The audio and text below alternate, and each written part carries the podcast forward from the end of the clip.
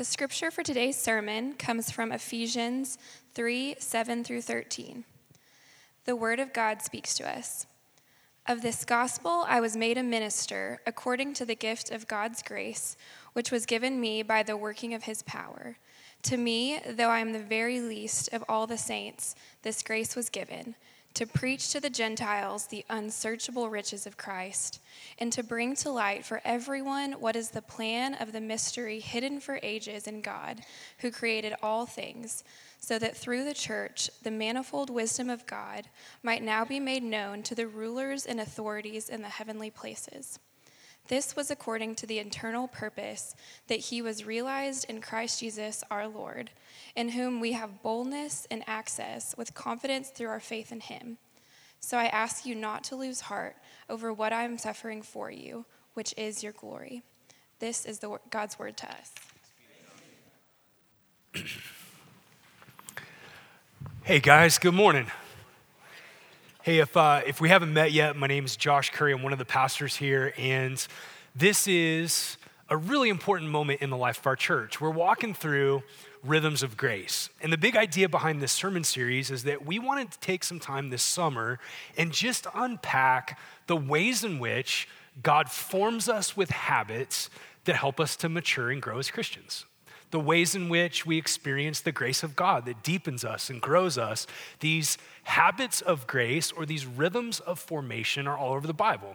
And so a few weeks ago, we did the first week, and we looked at the difference between God's invitation for us to seek out ancient paths of formation on the narrow way of Jesus, and how that's really different than just drifting through life, getting sucked onto the super highways of false worship of the world. Then the second week, Chad Kinzer came and he preached on what is perhaps the most important rhythm of grace, reading God's word.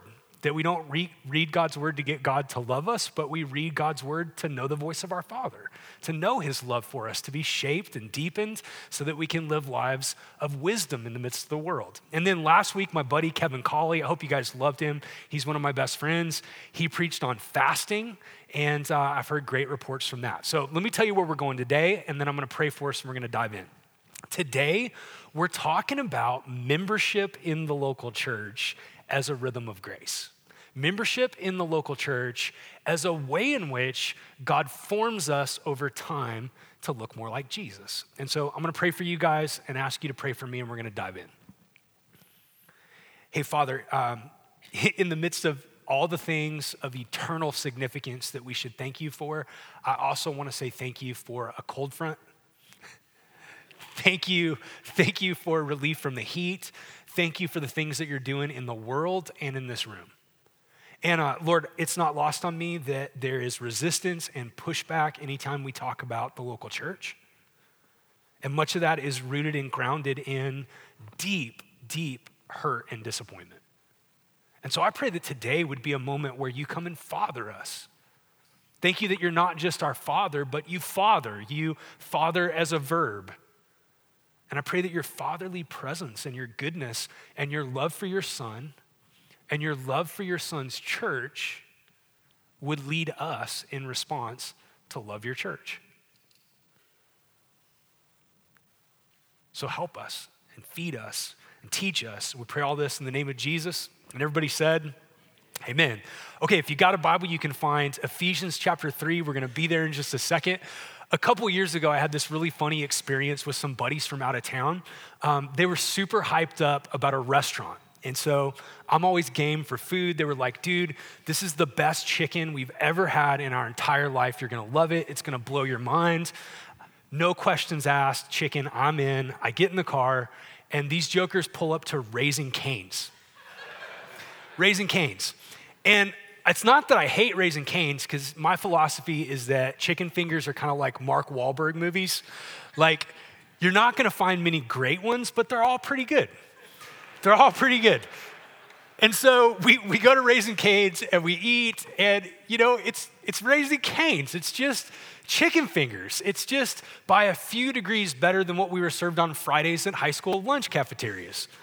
Um, And here's what I started thinking about this week, that sometimes the disconnect between God's vision for the church, the way he talks about the church in the Bible with these metaphors that are full of color and beauty and passion and power, and the way that we experience the local church in all of her frailty and imperfections and the institutional mistakes that we make can kind of feel like that kind of gap. It's almost like the local church feels sometimes like a reverse prism. So God has this beautiful vision for what the church is. He calls the church the bride of Christ, which means that we're to be the people that respond to God's pursuit in Jesus, God's love in Jesus, people of passion for Christ. And then all of a sudden, that color, that light passes through the prism of the local church, and what we experience often is not deep devotion and fidelity and life, but it's often a people that are joyless. So you have like God's vision for the church to be the temple of God, which should amaze us. That God's temple is not a building. It's not made with brick and stone. That the temple of God, God's address on planet Earth, is a house made of living stones. People full of the Spirit of God. And that should amaze you that the church is to be the address of God on planet Earth. People of presence and people of the power of God, where God's showing up and moving. And then that color passes through the prism of the local church, and sometimes what we experience is powerlessness. We experience dryness, and sometimes the local church feels brittle, and it feels like it's in a drought. Or you get God's vision for the church to be the body of Christ, and we've heard that so many times that sometimes we're not amazed by it, but let that amaze you. That the body of Christ is the church, meaning we're added to Jesus by grace through faith, filled with the Spirit of God to become the hands and feet of Jesus in the world.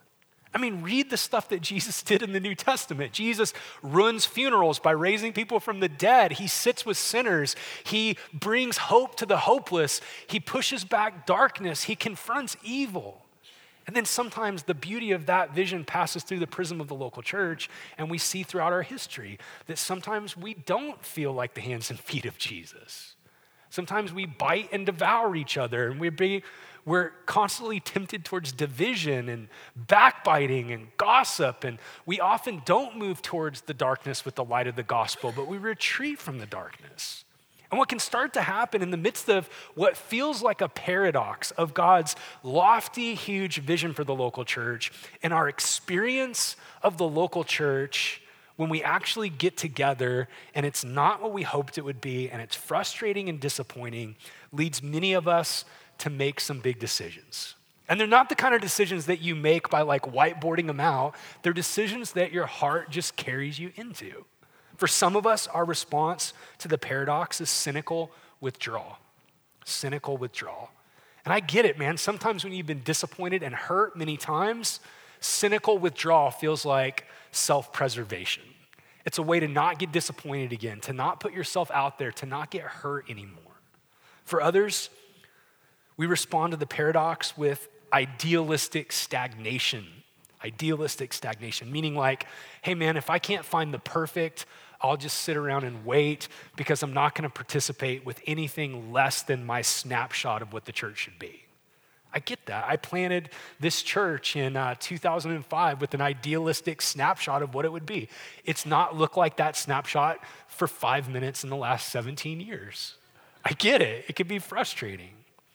For some of us, we respond to the paradox by just being consumers that bounce from church to church to church. So this church is no longer feeding me, so I'm gonna try this one. Or we do like this really weird, it's almost like an intramural sport in the Midwest where like we don't belong anywhere, but we just like the preaching here and the worship here and the kids ministry here. And so we have this ecclesial buffet that we sample at, but we're not really connected or known anywhere. For others, we just practice theoretical evasions of being a part of the local church at all. There was a big ministry in O K C for years that kind of sucked in some of the younger members of our church, and their whole platform for this ministry was like, the local church is not important because we're all a part of the capital C church. And like the problem with that is it's in the local church where all those beautiful realities of the capital C church get fleshed out and press us. And what I've seen for so many of those young people is that being a part of that kind of ministry became an exit interview for the Christian faith. Like, they're no longer walking with Jesus, most of them, because it became theoretical instead of enfleshed, incarnate reality. What I want to do today for just a few minutes is I want to ask the question, what if, what if it's not a contradiction to hear God's lofty vision for the church with those metaphors and then to experience the frailties, failings, and weakness of this thing called the local church? What if that's not a contradiction at all, but what if the present reality of the local church with all of her imperfections and weaknesses is actually a way that God's vision for the church both pulls us forward in growth and in maturity, but also encourages us in the moment? What if the metaphors for the church tells us what the church is going to be when we get to glory and we see Jesus face to face and we're no longer so prone to wander? But what if God's metaphors for the church also tell us what the church is, even when it doesn't feel big and flashy and exciting and powerful and full of revival? In fact, what I want you to see is that this is the moment in our series on Rhythms of Grace, as we talk about spiritual formation. This is the moment where our spiritual formation collides with our understanding of the church. And the stakes are really high because here, when our spiritual formation meets our understanding of the local church and what it means to be members and participants in the local church, you're either gonna have a life of stagnation and regression where you're more immature in a year, or you're gonna have a deepening and a progression in your obedience to Jesus. Because what I would argue is that you're not going to mature and grow over the long haul as a Lone Ranger Christian disconnected from the local church, even with all of her warts and wrinkles. You need God's people, and God's people need you, and covenant membership in the local church might not give you all the things that you dreamed it would give you. It might, in fact, give you a bunch of things that you don't even think that you want, but that your father really thinks that you need. And that's kind of like the covenant of marriage, right? Like, I mean, there was a short list of things that I was really excited about with marriage when I got married as a twenty-year-old man. Uh, I, you can guess what were the things at the top of the list. Uh, it also included companionship and activities and, you know, moving out of my apartment that had only a weight bench and a mattress on the ground and to become a civilized human being. Right? Those are the things I was excited about. Let me tell you what I was not anticipating and excited about. I did not anticipate that marriage was going to confront me with just how deep my addiction to work was going to damage the people around me. I didn't know that was coming for me. I, I didn't know that getting married was going to confront me with just how much the brokenness of my family of origin had made me protect myself because of a shame worldview that made me really scared of intimacy. I didn't know that was coming for me. I, I didn't know that being married was gonna confront me with just how selfish I am and entitled I am. Those are not things that I signed up for on our wedding day.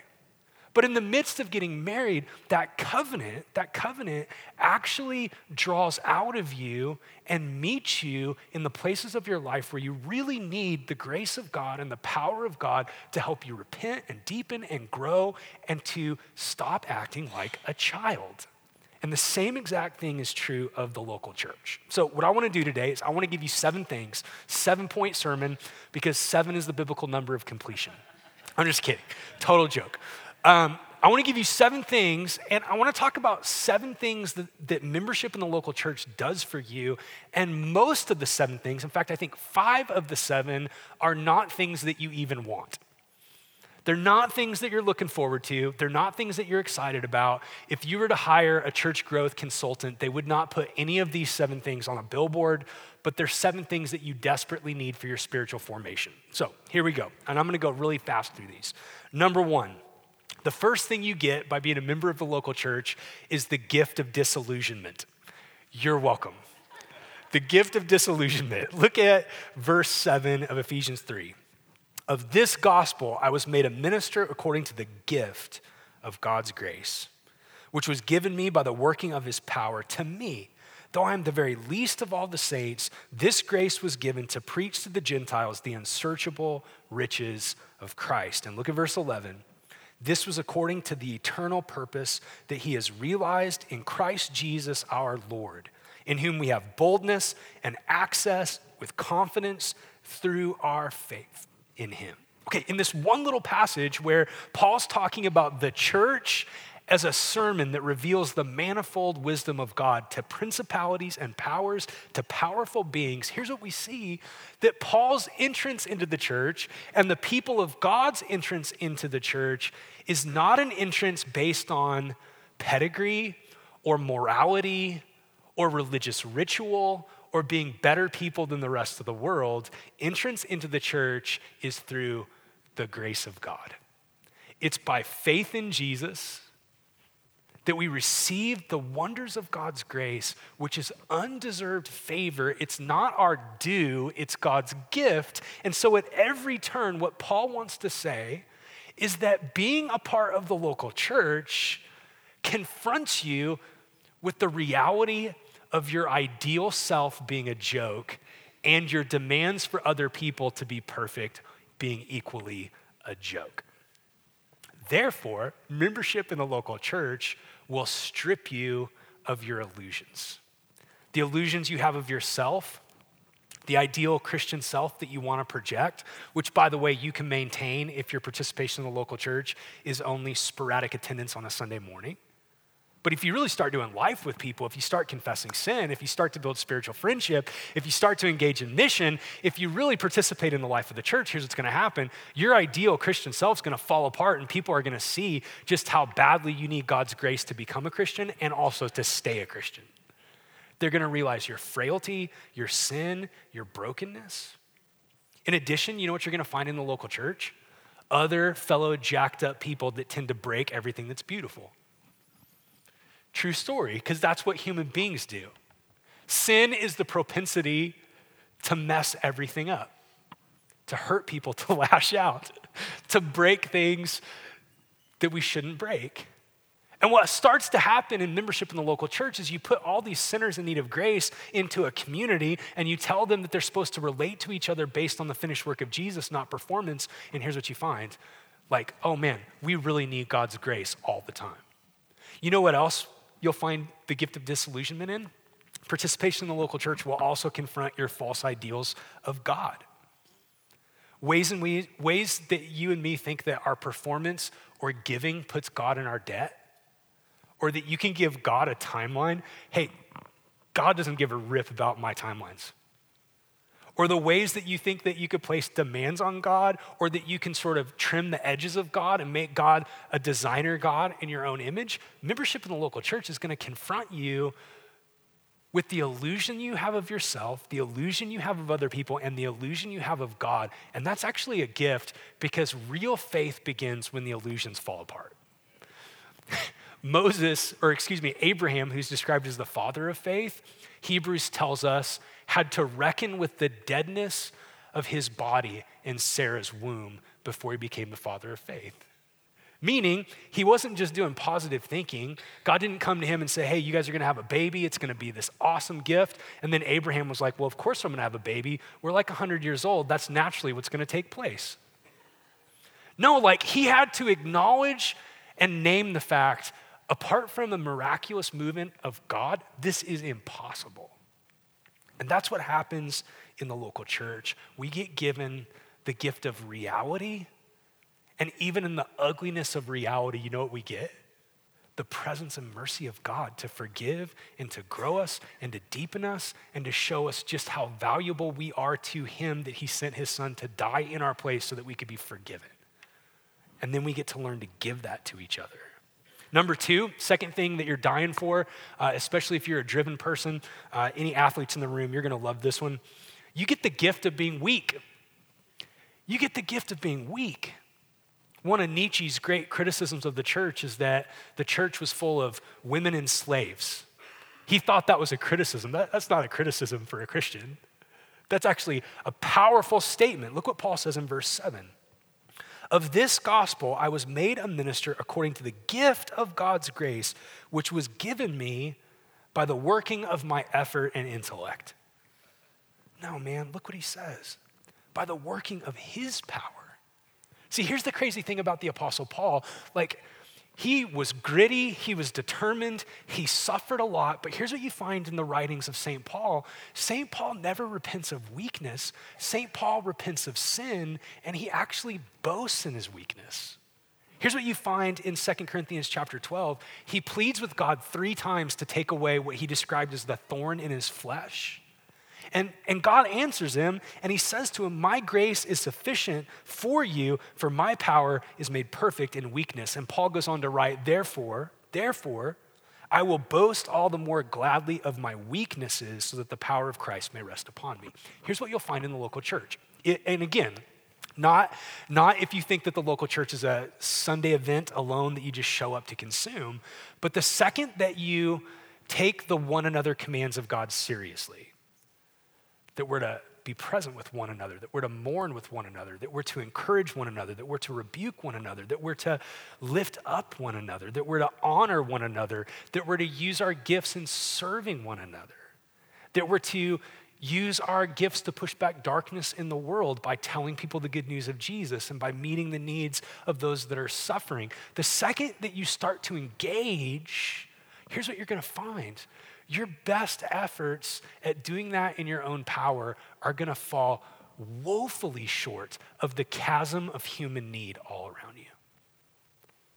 Like your ability to be present with somebody that just lost a child, and to know how to sit there and be there, like that's not something you do just by trying to work yourself up. Your ability, your ability to go towards each other when you want to run from each other, that's not something that's just based on human strength. Those are places where you're introduced to just how frail and weak you are so that the power of God can reside upon you. If you engage the local church as a true member, as a part of the body of Christ, you'll be confronted all the time with how your best efforts are not enough and how you need God. And listen, that's actually a really powerful place to be. And, and some of you are there today, even in your marriages, I suspect, that like you're trying to just will yourself into deeper friendship and communion with your spouse.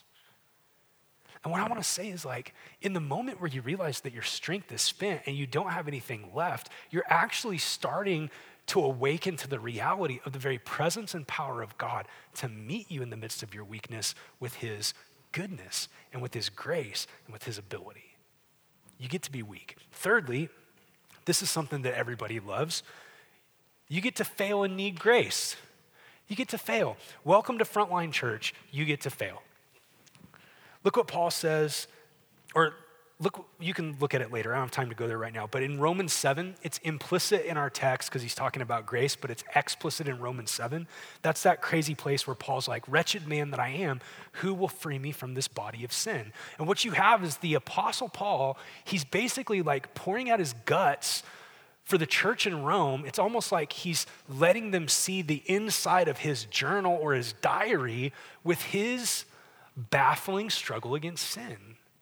And he's like, man, why do I keep doing the very thing that I hate? And then Romans eight hits and he starts praising God for the saving work of Jesus on the cross. Here's what I want you to see. Because we enter into the body of Jesus by grace through faith, and because we're all sinners by nature and choice, we are a community of people, we're a community of people that are at the same time sinners and saints. We have a new identity, but we still sin. Our sin nature still exists. We're still fallen. We're still messed up. We're still prone to wander. And therefore, what's gonna happen in the local church is you're gonna blow it a lot. You're gonna have to repent a lot and apologize a lot in your community. That's why every single week on this screen, we have a moment in our service of confession and assurance, because it's not theoretical. Like, Phil is not like, well, man, I wonder if we should do confession and assurance this week. You know, maybe someone sinned. Like, no, like, hey, man, there's a few guarantees. There's a few absolute money back guarantees. And that's that literally every person in this building needs a prayer of confession and assurance every Sunday. And that's a gift. It's a gift to realize that you enter into a relationship with the Father through the finished work of the Son by grace, and you continue in that relationship by grace, and you finish it by grace. Number four, this one's really fun. This is some of your guys' favorite thing to do. This is where the church becomes a party. You also get to be failed and give grace. You get to be failed and give grace. Look what he says in verse thirteen. So I ask you not to lose heart over what I'm suffering for you, which is your glory. Hey, that verse right there has a lot of history with it. A lot of history with it. He's saying, hey man, um, as you're looking at my suffering and my weakness in the flesh, what Paul is saying is, don't lose heart. Please don't be another church, another group of Christians that move away from me because you're ashamed of what I'm going through. Because here's what Paul's had happen to him again and again and again. He's had a groups of churches that he's planted, that he's loved, that he's been a spiritual father for, and all of a sudden they decide, we want somebody that's more impressive than this guy. We want super apostles. We want better orators. We want people that look really strong and have it all put together. And Paul is suffering profoundly in obedience to Jesus, and he's been rejected at so many turns. But what you read in this verse is not bitterness. It's not cynicism. It's not like a preemptive rejection. Paul's not like, hey, I'm gonna break up with you guys before you can hurt me.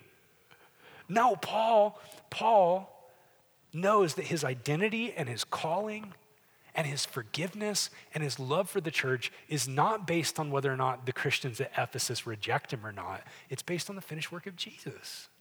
So he's able to be hurt and wounded and keep forgiving and not grow cynical. Sometime you should you should read um, Second Timothy in one setting and just think about Paul at the end of his life. He's an old man. He's all busted up from getting beat up and shipwrecked and all the pain that he went through planting churches. And at the end of his life, he's just writing to his Christian friend, and he's basically saying simple things like, hey man, will you bring me my coat? Here's what you find. Even as he denounces people that are against the gospel, there's no bitterness in the guy. He's a guy that's forgiven as he's gone. And, and I just want to say, any conversation about the local church and membership demands a brief conversation on forgiveness. Because you're not going to make it very long as a member of a local church without knowing that the same forgiveness that God the Father has offered you, God the Father demands that you offer others, which means short accounts. Hey, forgiveness is not pretending that what people have done to you is okay. It's not sweeping stuff under the rug. It's not, it's not revisionist history where you make things sound rosy and fun. Forgiveness is, is weighing what you owed God, your crimes against God and crimes against others, and seeing what God did to pay the debt that you could never pay. And then the debts that other people owe you, you just give that to God and let him sort it. You let it go. You quit demanding that other people pay you back. You're gonna get failed a lot if you're a part of the local church. And and one of the things that makes me cringe, like, is how often somebody new to our church will be like, this is everything I've ever been looking for in a church, it's amazing. And and I'm always like, oh man, this, because if you say that, I know that you're on the clock. It's usually within four days. Within four days, man, you're gonna get salty with one of our pastors, you're gonna get sideways with your community group, something's gonna happen within like forty-eight hours usually. And that's actually the providence of God to put us together so that we can fail and rub up against each other and have to learn the wonders of forgiveness and just what we've been forgiven so that we can give that to people. Number five, this is a big one, especially in our cultural moment. Number five, membership in the local church gives you the gift of you not being the center of your story. You not being the center of your story. I know that you're a very special rose petal and you're so unique and so wonderful, and that all human beings should revolve around you and the living God should as well. But listen to what Paul says. To me, though I'm the very least of all the saints, this grace was given to preach to the Gentiles the unsearchable riches of Christ and to bring to light for everyone what is the plan of the mystery hidden for ages in God who created all things, so that through the church, the manifold wisdom of God might now be made known to the rulers and authorities in the heavenly places. Here's what Paul's saying. The thing that he's amazed about is the unsearchable riches of Christ. from whom are all things, to whom are all things. Jesus, the fullness of God, the mystery hidden for ages in God. The story that Paul is caught up in is not a story where Paul is the main actor and Jesus is supporting cast. The story that Paul's caught up in is one in which God the Father is redeeming and reconciling all things through his Son, who has the name that's above every name.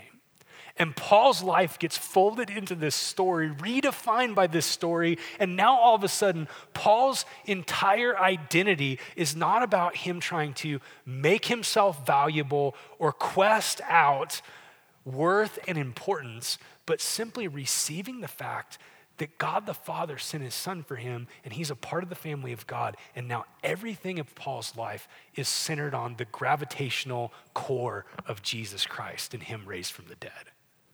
And I just wonder, man, in, in our moment, like, we we are so, like, prone towards, like, narcissism. And I know, like, we want to just say that, oh, that's a that's a thing that some leaders struggle with. No, that's like our obsession as a culture is narcissism. Wanting everybody to revolve around us, acting like we're the center of our story, like making our social media this weird play acting thing with smoke and mirrors where we project to the world a life that is not our life. And it, and it, it, it becomes like more concentrated if you're like a social media influencer, like that's a very fraught, dangerous career. But that's the temptation for all of us. And membership of the local church is you're a part of preaching and teaching and liturgy and rehearsing the story of God and being invited into repentance and all of the formations, all the rhythms of formation that we get to be a part of as a church. It, it just confronts at every turn that you're not the star, Jesus is.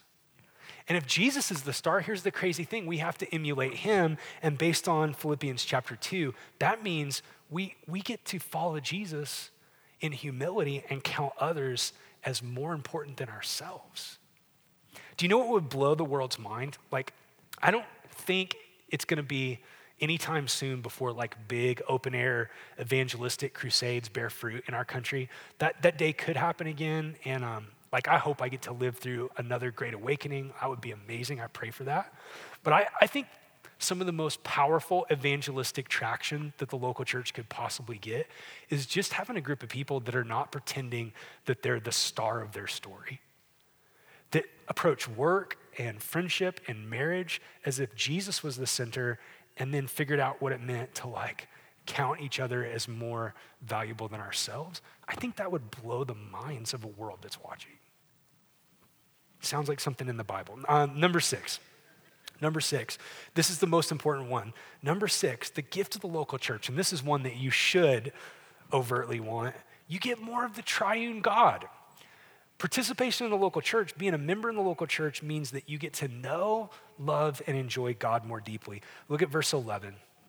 This was according to the eternal purpose that he realized in Christ Jesus our Lord, in whom we have boldness and access with confidence through our faith in him.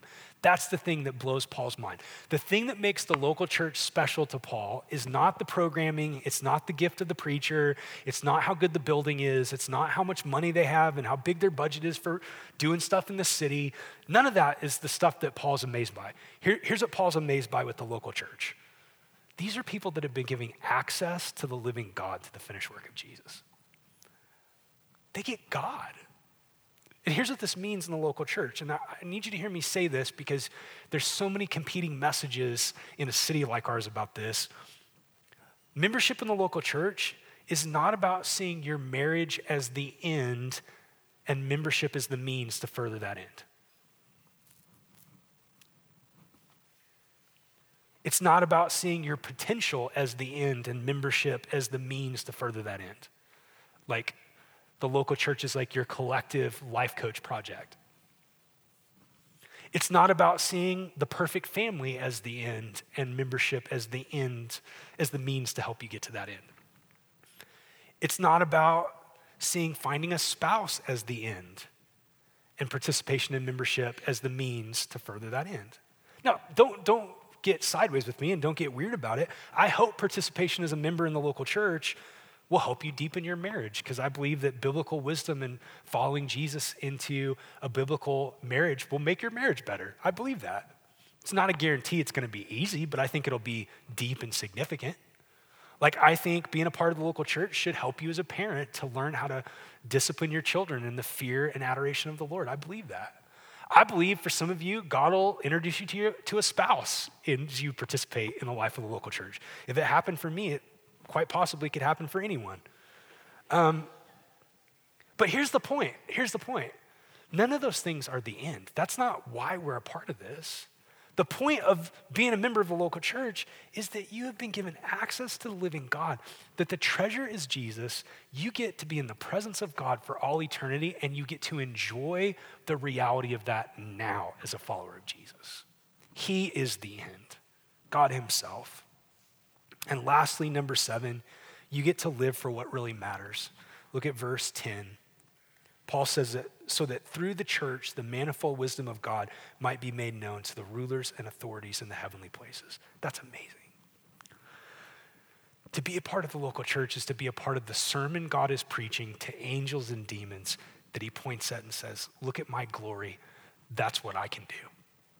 My grace, my mercy, my kindness, my pursuit, my slowness to anger, my richness in love. That's what I can do. To be a part matters because the mission of God matters and the glory of God matters. So now, as we close today, we're, we're starting our re-membership. We do that once a year. We invite any covenant member that wants to continue on in membership to go through the process. If you don't feel called to be a member here, we ask you to have a conversation with us about that so that we can bless you and pray for you as you go. But this is not a sales pitch for membership here. It's not. Uh, I am not gonna get bent or sideways with you if God calls you to be a member of a different local church. There's a lot of great local churches in our city that we love and pray for. So this is not about building a crowd. I don't give a rip about crowds. Crowds tend to kill people. I wanna be a part of a faithful church with a faithful membership that's on mission to glorify God in our city. And uh, if God doesn't call you to be a member here, I, I hope you prayerfully consider the importance of membership, not just in the capital C church, but in a messy, disillusioning group of sinners in a local church that you're accountable to, that you're a part of, that you give to, that you serve alongside, that you're not a taker from, but you're a contributing member of. And if it's not here, praise be to God, man. There's great churches in our city. There's some whack churches in our city, but there's some there's some amazing churches in our city. So I love you. I hope you hear my heart. My desire is to see you formed more into the image of Jesus as you participate in his church. Let me pray for you. God, thank you for the mystery of Christ Jesus. Thank you for your love and kindness. Thank you for your mercy. I pray, Lord, that you would bring healing where needed, chastening where needed, encouragement and hope where needed. Pray that you would speak with us and to us. We love you. As we come to this meal, we pray, Lord, that you would knit our hearts more deeply to you, that you would feed us on your grace, that you would help us to repent and to receive new mercies today. Help us to fight for each other, to love each other. Let our words and deeds be for the building up of your body, not the tearing down of your body. Help us to protect the unity that you've purchased. Pray this in the name of Jesus. Amen.